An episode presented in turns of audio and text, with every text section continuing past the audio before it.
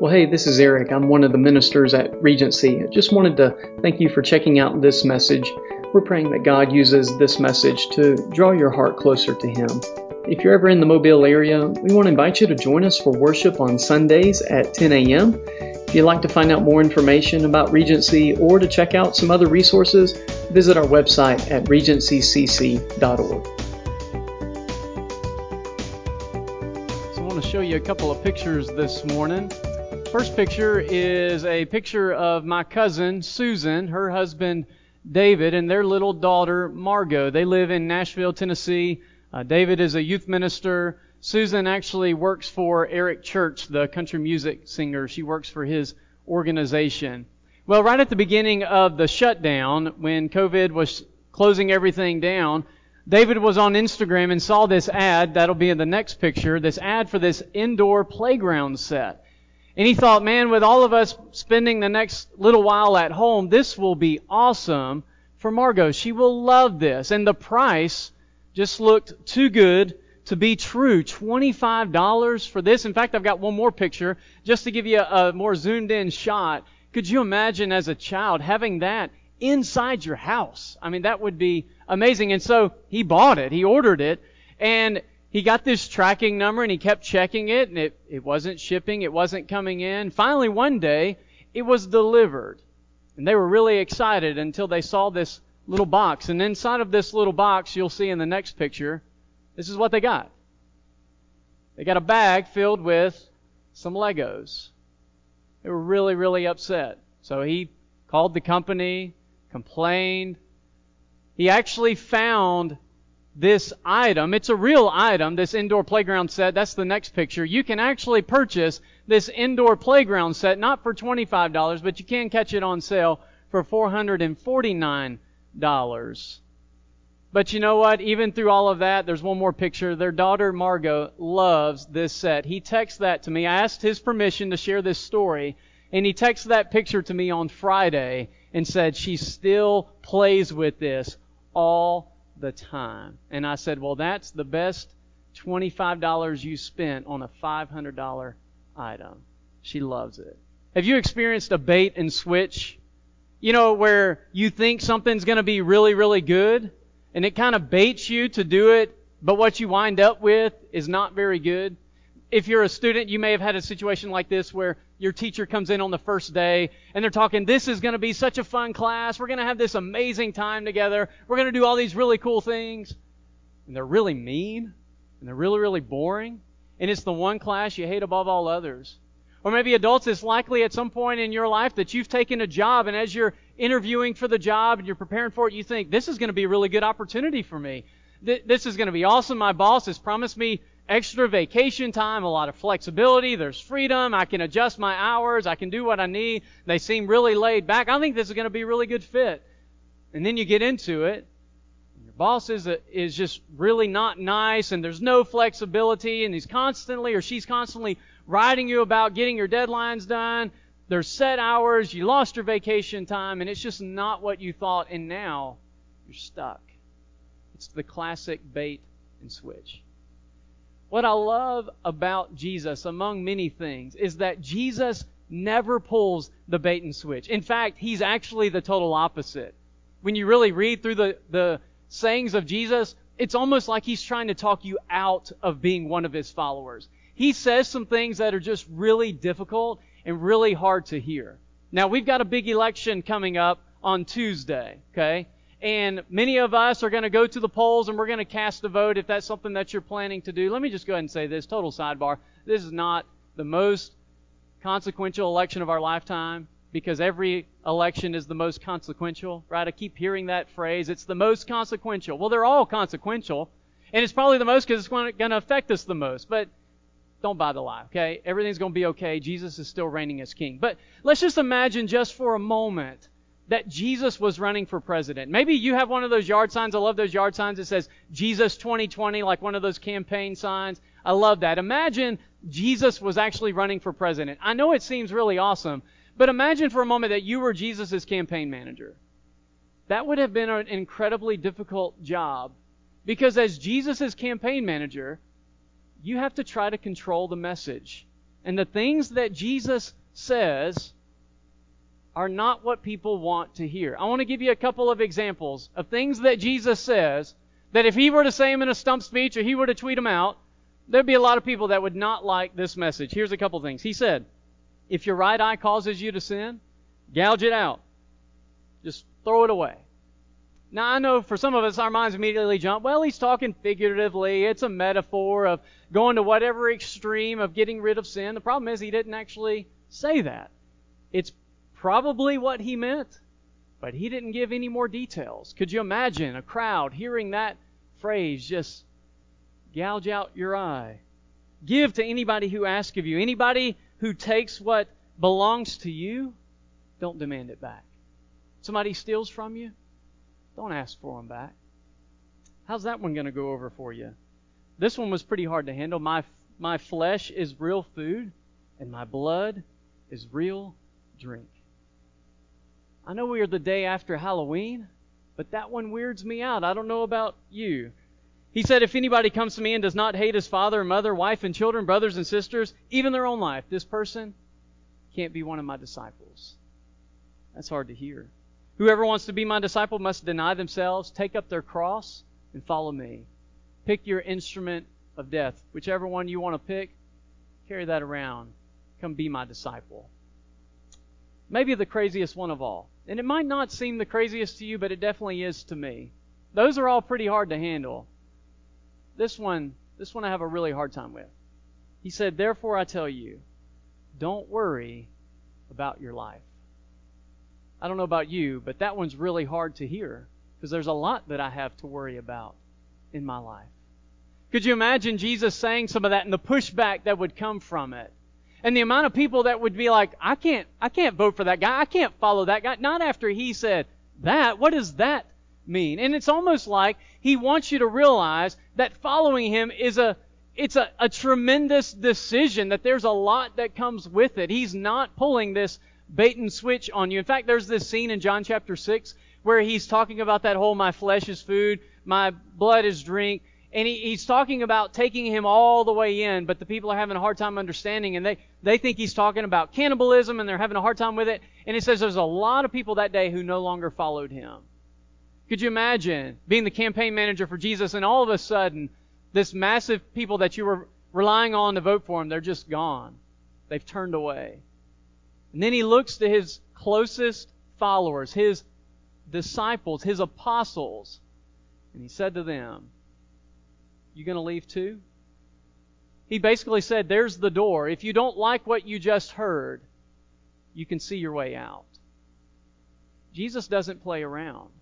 It's not like he's just trying to thin the herd here. He's trying to find out who's the most committed because he wants us to understand something. And this is such a powerful truth that I hope that we'll understand it today. Becoming a follower of Jesus is relatively easy, but actually following Jesus, it's really difficult. Just think of, what it requires you to become a follower of Jesus. It's not that difficult. It requires some faith. It requires you to step out a little bit. It requires you to do some things that are not the most natural. But the actions themselves are not that difficult. Asking God for forgiveness, being baptized in a body of water by another individual, in and of itself is not that difficult of an action to accomplish. There's a lot that goes into it and a lot of emotional uh, stuff that goes, and psychological and mental stuff that goes into it. I get that that complicates it, but the actions themselves, are you tracking with me? The actions themselves are not that difficult. But following Jesus is incredibly difficult. And he wants us to understand that because he doesn't want to pull a bait and switch of making these promises that life is going to be easy and that things are going to be so much better. And then in reality, it's incredibly difficult. And in some ways, it's a lot more complicated. And I appreciate that about Jesus, and I hope you do as well. That when we walk into this decision of following Him, we have a pretty solid idea of what it requires of us. Because it requires all of us. Now, there's a lot of things that are really easy to say, but are really difficult to do. So, last weekend we were cutting down a tree and we were digging, trying to dig up the stump at this house down Fort Morgan Road. And while we didn't know it, there was a, a water line about a foot off from this tree. And while we're digging, we busted, I busted the water line. We're about 18 miles down Fort Morgan Road. So it's a solid commitment to drive back into Gulf Shores to get some pipe to fix this thing. It's almost an hour trek just to fix this water line. So while we're driving back to go get the supplies to fix the water line, I called Haley. I said, hey, busted a water line. Things are a little bit complicated. And she said, Eric, do you know how to fix that? I was like, yeah, yeah, I know how to fix a, a water line. You just cut the pipe, attach some stuff to it, attach it back together, put some glue around it before you do all that. Yes, I know. I've done plenty of plumbing. I know how to fix a water line. I was fully confident in myself. Problem was there was a gigantic root that we could not see how big it was underneath the water line that was pushing it up. And we were trying to do it the easy way. We'll talk about that in just a minute. The easy way to go around the root instead of digging out the root, uh, the root coming off of this gigantic tree that had bumped up the water line. Well, long story, hopefully not quite as long.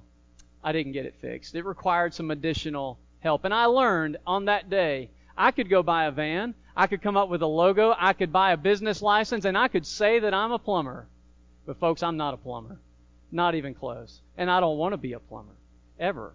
If it comes to that, I guess, I don't know. Well, you're going to have to help me or something because it's just not going to work out for me. There's some other things in life that are easy to say but difficult to do. It's easy to get married, isn't it? I mean, I, I know that it requires another individual generally to want to marry you, and that can be kind of complicated. But in and of itself, getting married is relatively easy, especially for the men, right, men? It's pretty, we just show up, say two words, and we're done, right? That's it. You know, probably, maybe even drop a little bit of cash, but that's all it.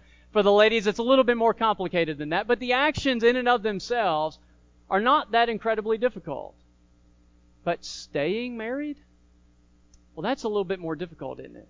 Anybody can get married, but it's more difficult to actually stay married because that requires work, effort, and intentionality. There's plenty of things that are easy to say that you are, but are difficult to actually do. And what Jesus wants us to do today is to ask ourselves Am I truly a follower of Jesus? So he says something really interesting in Matthew chapter 7, starting in verse 13. He, he lays out for us two paths in life. Let's read it together. Matthew 7, starting in verse 13. Go ahead, one more slide for it. There we go. Enter by the narrow gate. For wide is the gate, and the way is easy that leads to destruction. And those who enter in by it are many. But the gate is narrow, and the way is hard that leads to life and there are just a few people that find it. In this text, Jesus lays out for us two paths that our life can go, two ways that our life can head. There's a wide and easy path, and there is a narrow and difficult path. Let's talk about that wide and easy path. For many of us, we are attracted to the easy way. Am I right? That if we were to assign some kind of task, most of us are going to spend a little bit of time trying to figure out what's the easiest way that I can accomplish this task. If you give me a job, before I run right into it, I want to sit down and think, what's the easiest way I can get this done? I want to do it the right way because I don't want to have to do it again, but I want to do it the easy way, okay? Uh, I want to work smarter, not harder. Now, I know some of you don't think like that. You just run right in and, and you want struggle and you want resistance, and that's great. You're a special individual and God created you unique. But I and probably most of us are looking for the easiest way possible. In fact, most of us are trying to live the easiest way that we possibly can. We purchase things and we set things in our life that make our life a little bit more convenient. It's why the lines at the fast food restaurants are generally wrapped around the building because it's pretty easy. They cook it for you, it's fast, and you don't have any dishes to clean. In fact, now, one thing that we probably all should have bought stock in is these grocery delivery services. Amazing, are they not? You can sit on your phone, on your couch, you can order all your groceries, press a button, pay a little bit more money, and they'll actually bring it to your house. You don't even have to fight the crowd at Walmart anymore. It's mind boggling. And if that's not good enough, then there are actually companies who will make the food ahead of time. It's pretty much ready to go. It's packaged together. It's got directions where even I could probably cook it. I don't know. I'd probably find a way to mess it up, but I could probably make my way around it and you put it all together. It shows you exactly what to do. Pop it in the oven. 30 minutes later, it's ready to go, and you don't have to cut anything up or do. It's ready. It's meals ready to go. I mean, our life is getting incredibly easy and convenient. And that's what a lot of us are chasing after because we're drawn to the easy way. We're drawn to the path of least resistance. And there's a lot of people on that path. A lot of people in our world and in your world that are headed down the path of least resistance. Do you remember when you were a kid, maybe your mother or father or somebody in your life asked you, if everybody else was jumping off a bridge, would you jump off a bridge? And what did you say? You can talk to me. What'd you say? Yeah, we got one honest soul. Everybody else like, no, I wouldn't jump off a bridge, but you know you would, because if everybody was jumping off of a bridge, and bridge jumping was a normal thing, and every week we all gathered to go jump off of a bridge, we would all go jump off of a bridge. Not because it's the smart thing to do, but because it's what everybody is doing. Now I know there are a few of us in this room who are probably people that walk different directions, but the vast majority of us, we'd walk up right up to the ledge and we would swan dive off just like everybody else that went before us, because that's what my mother did, that's what my grandmother did, and that's what my great grandmother did, and we are bridge jumpers. Right? You know that's what we would do. Because we a lot of times go the path that everybody else is going. But Jesus says something that's hard to hear, but we need it. The path of least resistance, the easy way of life, can end in destruction. And the scary thing is, is that we don't see it. We don't always see the destruction that the easy way of life is bringing to us. We don't see the destroyed relationships, the destroyed purpose, we don't see how it's damaging our future and destroying our future hope. And sometimes we don't even see how it's destroying our soul. But His words are true, and you can believe it this morning that the path that is easy, that He's describing, will destroy your life and your soul. But He gives a second path the narrow and difficult path. So this morning, the title of this lesson is This Way is Difficult. Why is following Jesus so difficult? It's something that I've been, it's been on my brain the last week or so prepping for this lesson. Why is following Jesus so difficult? And there are some things that aren't difficult, and some things that may be difficult for you that are not difficult for me, and vice versa. But by and large, why is it difficult to follow Jesus? I think there's many reasons, but I want to give you three. A couple of them come from the text that he's talking about. I think the first reason why following Jesus is difficult is simply because there's not as many people on the path that are following Jesus. It requires us to go against the flow. Most people are headed a certain direction, and to be a follower of Jesus requires you to swim upstream. Have you ever seen a fish swimming upstream? Or maybe you've tried to swim upstream. It's difficult when everybody else is headed a certain direction and everybody else is doing certain things and you choose not to, it's difficult. It's difficult for a lot of reasons. One, it's tempting because sometimes we just kind of want to be like everybody else and we want to blend in. But it's also difficult because it puts us in positions where we are now standing for our faith and the spotlight is on me or the spotlight is on you and you don't want it to be there. And somebody says, hey, you want to come with us to go do this? And you say, hey, I appreciate it, but I'm not, I'm not going to do that. Why not? Well, I, I just, I don't do that. Why not? Well, because I'm a follower of Jesus and I, that's just not something that I want to do. Oh, you think you're better than me? No, I don't think I'm better than you. It's just something I have chosen not to do. Okay, well, you just be all good and holy over there. Not trying to be rude. I'm not, I'm not condescending.